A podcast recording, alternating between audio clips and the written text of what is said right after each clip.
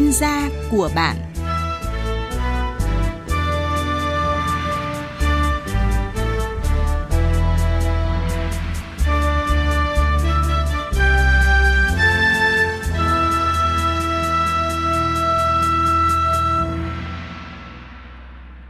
Thưa quý vị và các bạn, dù các thủ tục triển khai gói hỗ trợ chính phủ lần thứ hai trị giá hai mươi sáu nghìn tỷ đồng được đơn giản hóa rất nhiều, giảm hai phần ba thủ tục so với gói hỗ trợ trước đó, nhưng mới chỉ có một phẩy hai triệu lao động, chiếm khoảng tám phần trăm đã được hưởng chính sách. Đây là số liệu tính đến ngày bảy tháng chín của Tiểu ban An sinh xã hội thuộc Ban chỉ đạo quốc gia phòng chống covid mười chín. À, thực tế cho thấy nhiều địa phương đang gặp vướng mắc về quy trình thủ tục nên chậm trễ giải ngân. Và chương trình chuyên gia của bạn hôm nay, ông Tạ Văn Dưỡng, trưởng ban chính sách pháp luật Liên đoàn Lao động Hà Nội sẽ thông tin cụ thể để quý vị hiểu hơn về các điều kiện cũng như là thủ tục để thụ hưởng những chính sách này. Cảm ơn ông Tạ Văn Dưỡng đã dành thời gian để tham gia chương trình chuyên gia của bạn hôm nay. À, thưa ông ạ, ông có nhìn nhận như thế nào về việc giải ngân gói hỗ trợ hai mươi sáu nghìn tỷ đồng của chính phủ tại thành phố Hà Nội hiện nay ạ? Phải nói rằng cái gói hỗ trợ hai mươi sáu nghìn tỷ theo cái nghị quyết sáu mươi tám và quyết định hai mươi ba của Thủ tướng Chính phủ là một cái chủ trương rất là đúng, kịp thời, áp dụng trong một cái thời gian và cái thời điểm là rất là phù hợp. Và cái nghị quyết sáu mươi tám của Chính phủ năm hai không hai mốt thì cũng đã khắc phục được những cái hạn chế, những cái bất cập trong cái gói hỗ trợ cái nghị quyết bốn mươi hai năm hai không hai không. Cụ thể là về đối tượng thì theo cái nghị quyết sáu mươi tám của Chính phủ thì cũng đã bao phủ được tất cả những cái đối tượng có cái gặp cái điều kiện khó khăn, hay nói cách khác là những cái đối tượng mà bị tổn thương, bị tác động do các cái ảnh hưởng của dịch bệnh Covid,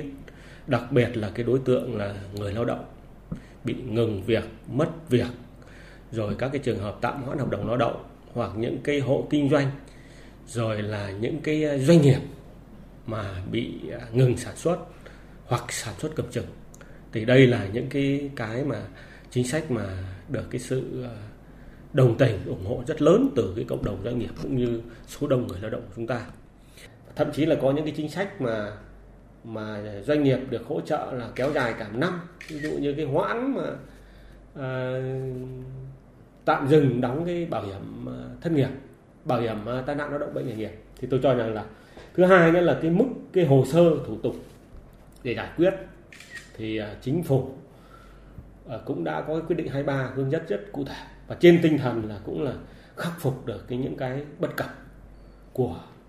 cái nghị quyết bốn mươi hai năm hai không hai mốt. Thì cơ bản tôi cho rằng nhìn chung là cái nghị quyết hai mươi sáu, nghị quyết sáu mươi tám với gói hai mươi sáu nghìn tỷ thì đảm bảo được các yêu cầu.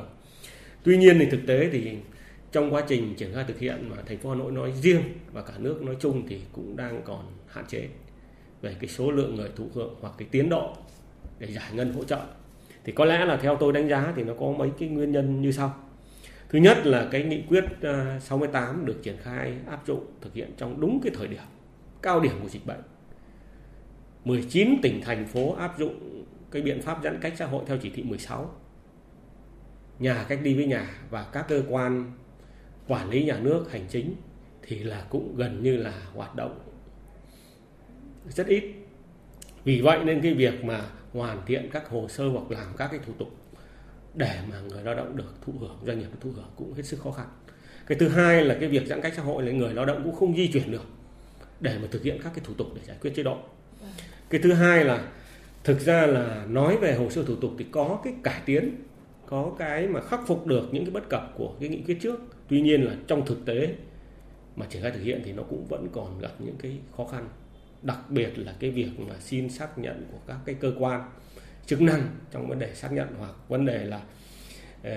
cái cách hiểu, cách áp dụng của từng địa phương, từng cấp cơ sở có cái cách hiểu, cách áp dụng khác nhau. Và thậm chí là có những cái cái cái cái cái, cái, cái địa phương thì là đơn vị hoặc thậm chí là bản thân những người thừa hành thực hiện thì là cũng có cái cách hiểu khác nhau, hoặc là sợ trách nhiệm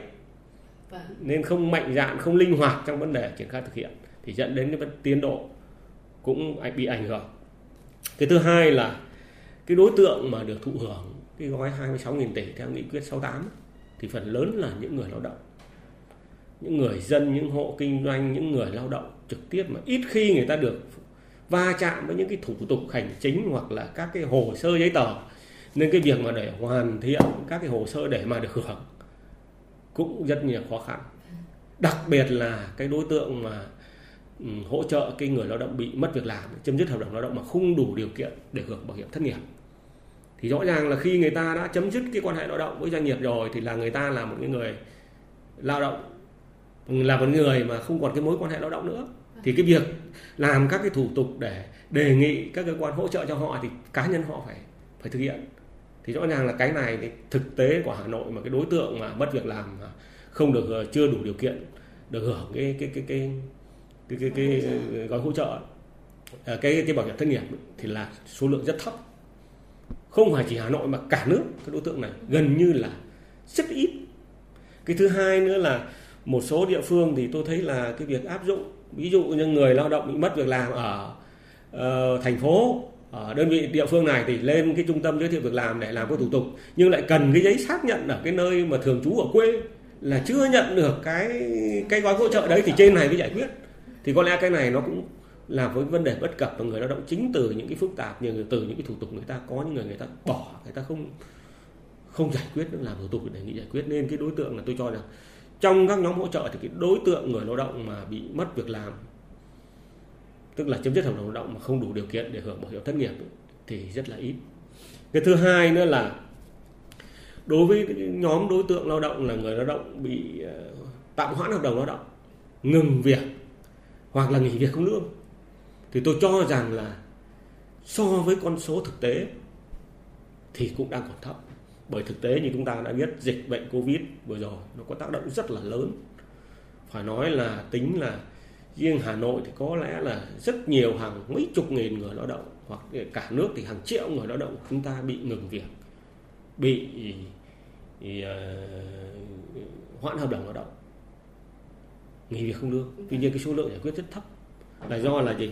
Là do là cũng một phần là doanh nghiệp. Doanh nghiệp đôi khi là cũng chưa chủ động, chưa tích cực trong vấn đề là hoàn thiện các cái hồ sơ để đề nghị cho người lao động được hưởng. Bởi cái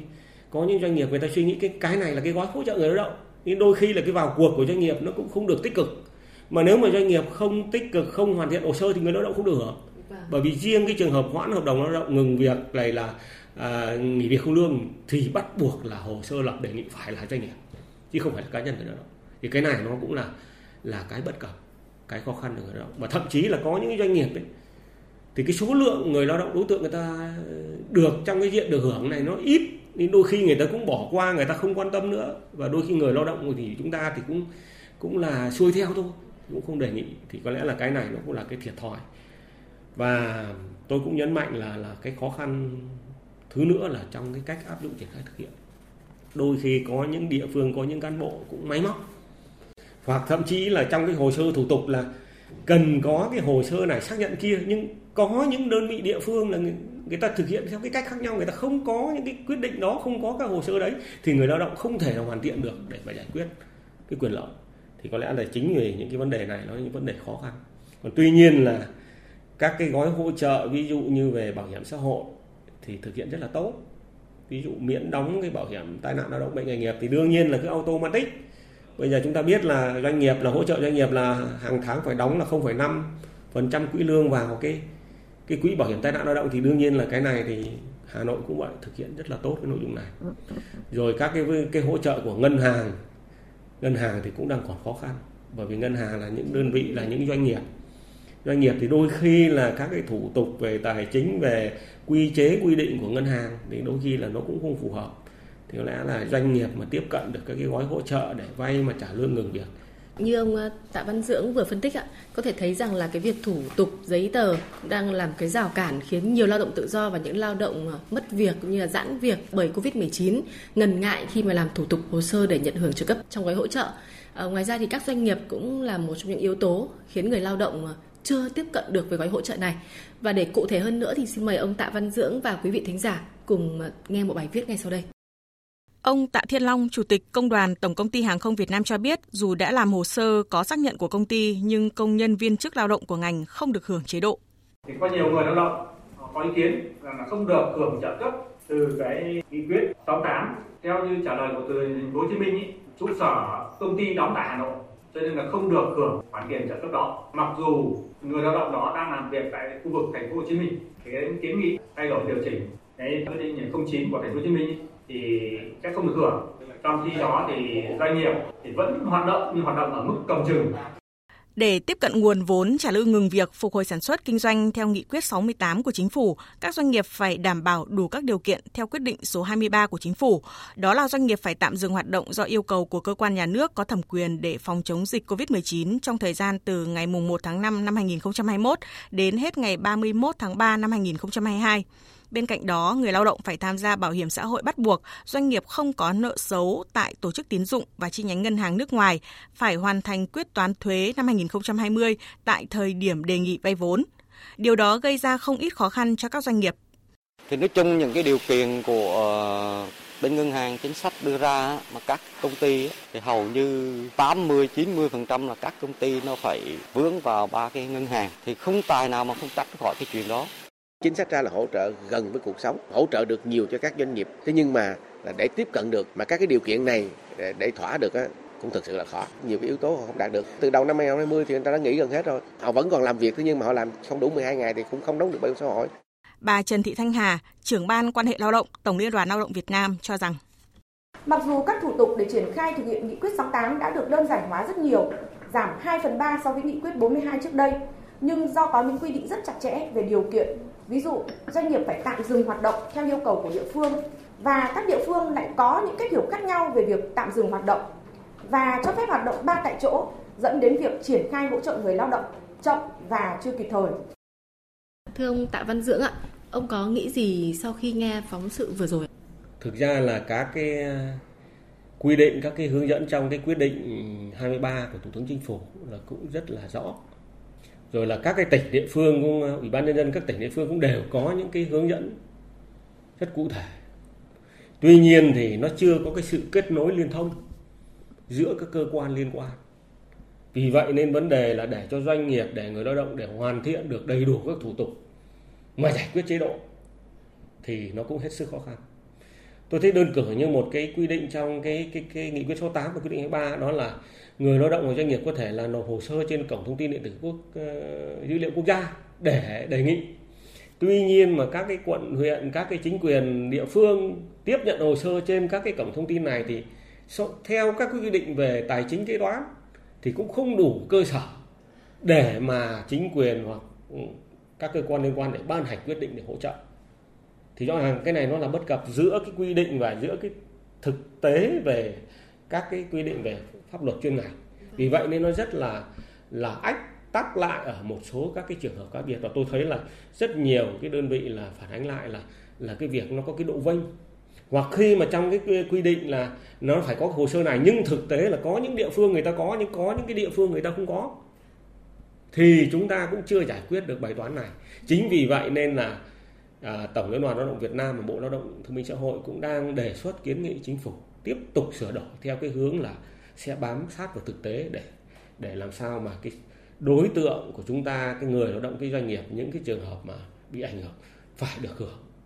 để chúng ta không bỏ sót đối tượng. Thì tôi cho rằng cái sự kết nối liên thông trong cái hệ thống thủ tục hành chính, các văn bản, thì tôi cho rằng là mỗi một cơ quan của chúng ta bây giờ nó lại có một những cái những cái quy định riêng. Ví dụ hệ thống ngân hàng là có quy định riêng, hoặc thậm chí là là trong cái thủ tục là yêu cầu là phải chứng minh được là phải ngừng việc bao nhiêu, phải mất việc bao nhiêu, phải nghỉ việc bao nhiêu, doanh thu bao nhiêu, thuế thế nào. Thì thực ra là là là là để chứng minh được những cái vấn đề này nó cũng hết sức khó khăn. Nhưng cũng phải thông thông cảm cho các cơ quan quản lý, thì người ta cũng chỉ được giải chỉ được phép giải quyết quyết định khi mà nó đầy đủ, tức là nó đang mâu thuẫn giữa là linh hoạt để người lao động và doanh nghiệp được hưởng, thì nó rất dễ cái việc mà lợi dụng chính sách và những cái đối tượng mà không đúng lại vào được thụ hưởng. Mà nếu mà làm chặt quá thì rõ ràng lại có nhiều người lao động được hưởng nhưng người ta lại không được hưởng cái quyền lợi đó, thì đang có những cái bất cập. Và Bộ Lao động đang đang tôi được biết là Bộ Lao động sẽ cũng đang trình Chính phủ để có cái hướng chỉ đạo để làm sao cho khắc phục được những cái cái cái cái, cái nội dung, những bất cập này. Rõ ràng là về phía cơ quan quản lý nhà nước thì chỉ có thể giải quyết chế độ chính sách cho người lao động khi mà có đủ giấy tờ. Nhưng mà để có được cái giấy tờ đấy thì người lao động buộc Đúng phải rồi. tới các tỉnh, thành phố, thậm chí là về quê để chứng nhận là uh, chúng tôi chưa hề nhận được gói hỗ trợ nào ở quê, hoặc là quay trở lại doanh nghiệp nơi mình đã làm việc uh, để xác nhận lại, đúng không ạ? Trong khi đó thì hầu hết các tỉnh, thành phố thì đang thực hiện giãn cách xã hội và cái việc di chuyển thì vô cùng khó khăn. Và chính những cái thủ tục bất cập như thế đã khiến người lao động quyết định là thôi sẽ dừng để hoàn thành hồ sơ giấy tờ của mình. Cũng liên quan đến câu chuyện chúng ta đang bàn ở đây thì cũng có nhiều lao động tự do có phản ánh về chương trình là uh, có người thì được nhận hỗ trợ mặc dù họ cùng làm việc với nhau, và có người thì không nhận được hỗ trợ. Uh, vậy thì việc xét duyệt hồ sơ với những lao động tự do thì dựa trên những tiêu chí cụ thể nào, thưa ông Tạ Văn Dưỡng? Kể cả đối tượng lao động tự do hoặc lao động trong cái có quan hệ lao động thì hưởng cái gói sáu tám, nghị quyết theo nghị quyết sáu tám thì là cũng đã rất rõ. Thứ nhất là nó phải là đúng đối tượng. Thứ hai là ông phải đủ điều kiện.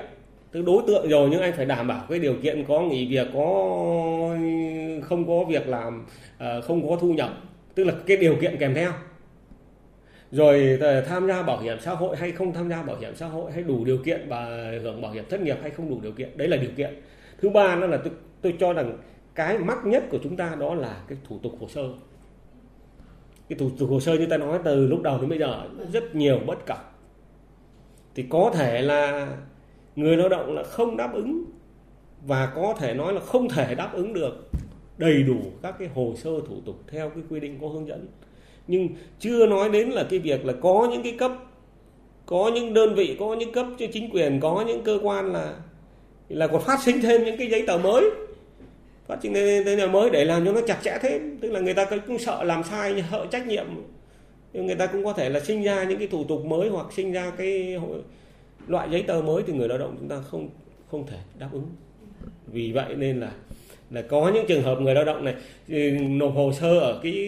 địa phương này, địa bàn này thì được hưởng, nhưng có những đối tượng lao động đấy cũng cái hồ sơ đấy đưa đến một địa bàn khác, địa phương khác nộp thì lại không được chấp nhận. Thì đấy nên nó đang là cái bất cập, chưa có cái sự thống nhất trong triển khai thực hiện và có những cái cách hiểu khác nhau, thậm chí là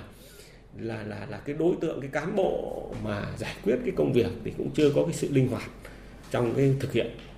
Hiện tại như ông Tạ Văn Dưỡng vừa chia sẻ thì Bộ Lao động Thương binh và Xã hội cũng đang lấy ý kiến tại nhiều tỉnh, thành phố trên cả nước để sẽ có sự chỉnh sửa phù hợp để luật sẽ càng ngày phù hợp và gắn sát với thực tiễn hơn. Và như vậy thì rất là mong là sắp tới thì sẽ có nhiều người lao động khó khăn được tiếp cận và thụ hưởng cái hỗ trợ này. Ngoài gói hỗ trợ của chính phủ thì Tổng Liên đoàn Lao động Việt Nam cũng triển khai các gói hỗ trợ theo quyết định hai sáu không sáu và ba không hai hai. À, mới đây Tổng Liên đoàn đã tiếp tục triển khai gói hỗ trợ dành cho công nhân sản xuất ba tại chỗ. Vậy trong trường hợp người lao động đã được nhận hỗ trợ trong diện ép đi cách ly phong tỏa, à, sau đó thì đi làm tại doanh nghiệp thì có được tiếp tục nhận hỗ trợ của chính sách dành cho công nhân ba tại chỗ hay không ạ, thưa ông? Thực ra tôi thấy là hai cái chính sách này của Tổng đoàn là hoàn toàn độc lập. Cái chính sách hai sáu không sáu là hỗ trợ những người lao động bị ảnh hưởng do dịch bệnh covid mười chín. Thì có cái đối tượng hỗ trợ, cái đối tượng ép không, đối tượng ép một, đối tượng mà bị cách ly tại nhà, cách ly tại các cơ sở tập trung, và những cái người mà người lao động của chúng ta đang nằm trong các khu phong tỏa mà không thể là đi làm, bị ngừng việc, mất việc làm. Hoặc là những nữ mang thai, nuôi con nhỏ dưới sáu tuổi thì được công đoàn hỗ trợ tùy từng mức, ví dụ như ép không là ba triệu, ép một là triệu rưỡi, còn các cái trường hợp khác khó khăn khác thì là được năm trăm nghìn. Còn cái gói hỗ trợ cho công nhân ba tại chỗ là về về mục đích của nó là hỗ trợ bữa ăn ca. Tức là người lao động của chúng ta và doanh nghiệp là làm việc ba tại chỗ thì nó cũng phát sinh rất nhiều các cái chi phí, và người lao động mà duy trì gắn bó doanh nghiệp để duy trì được cái sản xuất là cũng hết sức là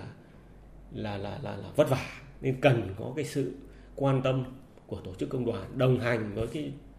doanh nghiệp. Cái này là thể hiện cái sự đồng hành, hỗ trợ cùng doanh nghiệp để chăm lo cho công nhân để duy trì sản xuất. Thì mục tiêu là cái gói hỗ trợ bữa ăn ca này là được đưa vào để tăng thêm cái khẩu phần ăn, cùng với doanh nghiệp để tăng thêm khẩu phần ăn, bồi dưỡng sức khỏe cho người lao động để tái tạo sức lao động để tiếp tục duy trì sản xuất trong cái ba tại chỗ. Thì đây là hai cái chính sách nó hoàn toàn khác nhau. Vì vậy nên người lao động có thể là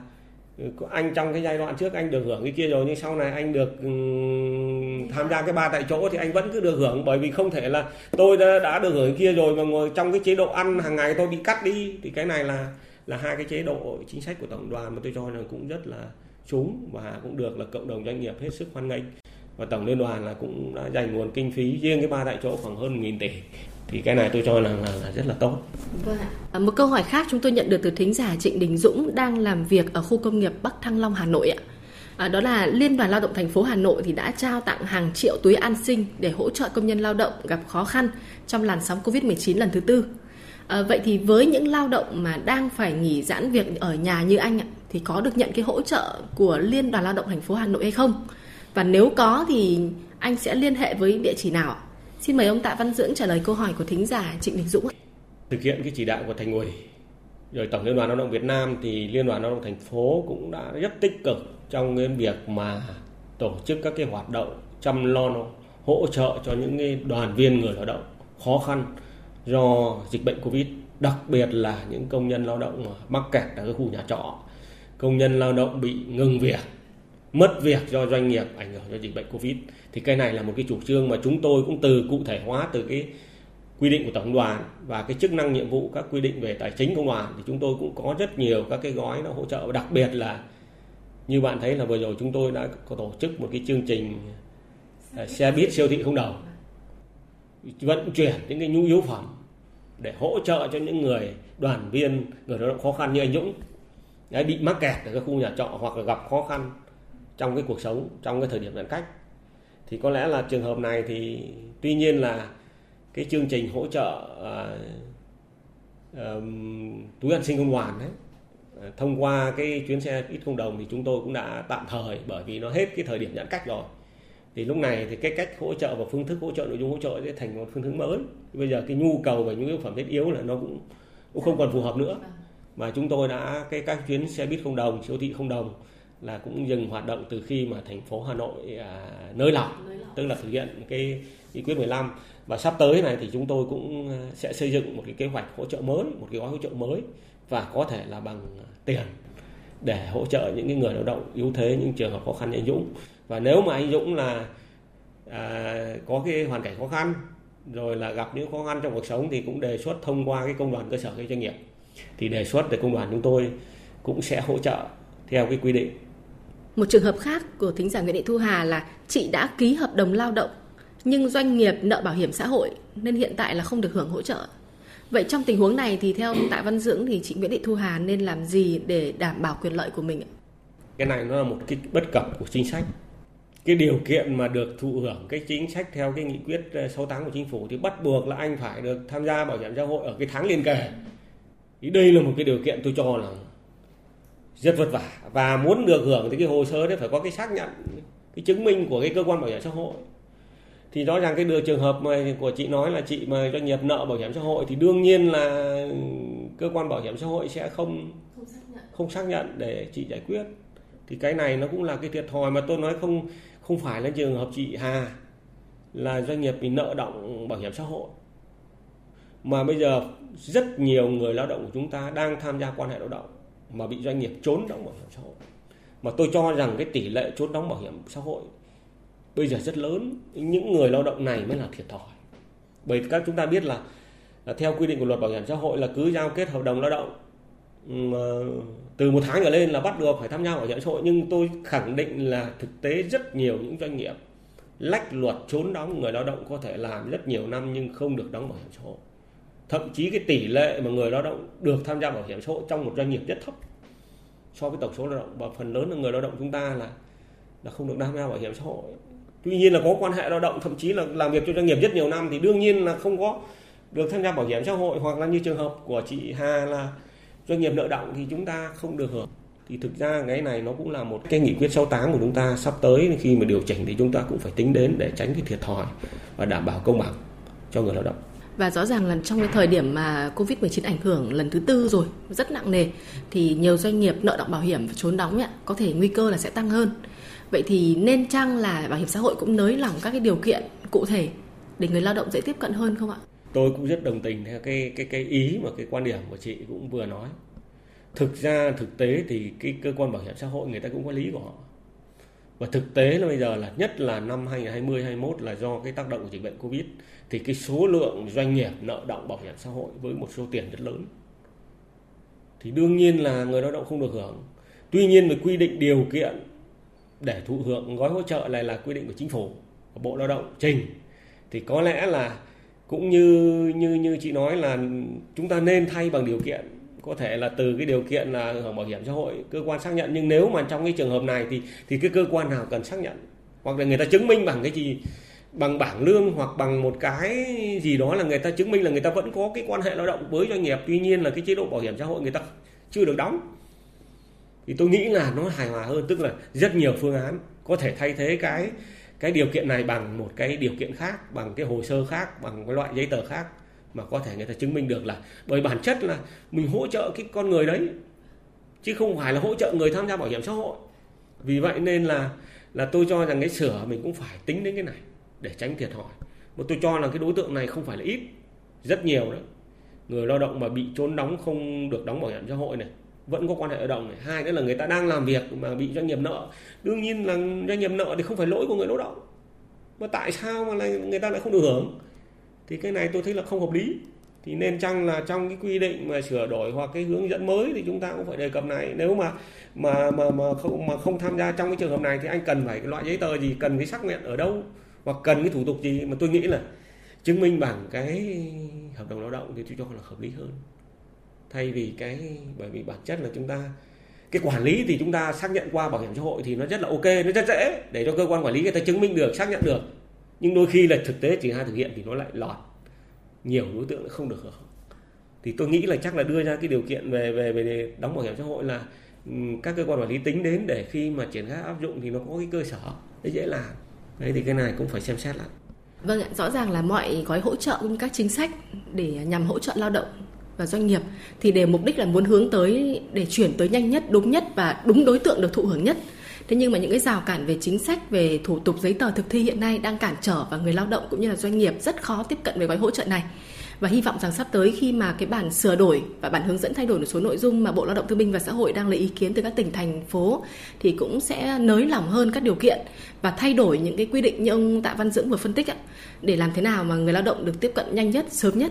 Và chúng tôi sẽ tiếp tục đề cập câu chuyện này trong các chương trình khác. Một lần nữa xin trân trọng cảm ơn ông Tạ Văn Dưỡng, trưởng ban chính sách pháp luật của Liên đoàn Lao động Thành phố Hà Nội đã tham gia chương trình Chuyên gia của bạn ngày hôm nay với kênh Thời sự vê o vê một Đài Tiếng nói Việt Nam. Vâng, xin chào chị, xin chào các vị thính giả nghe đài.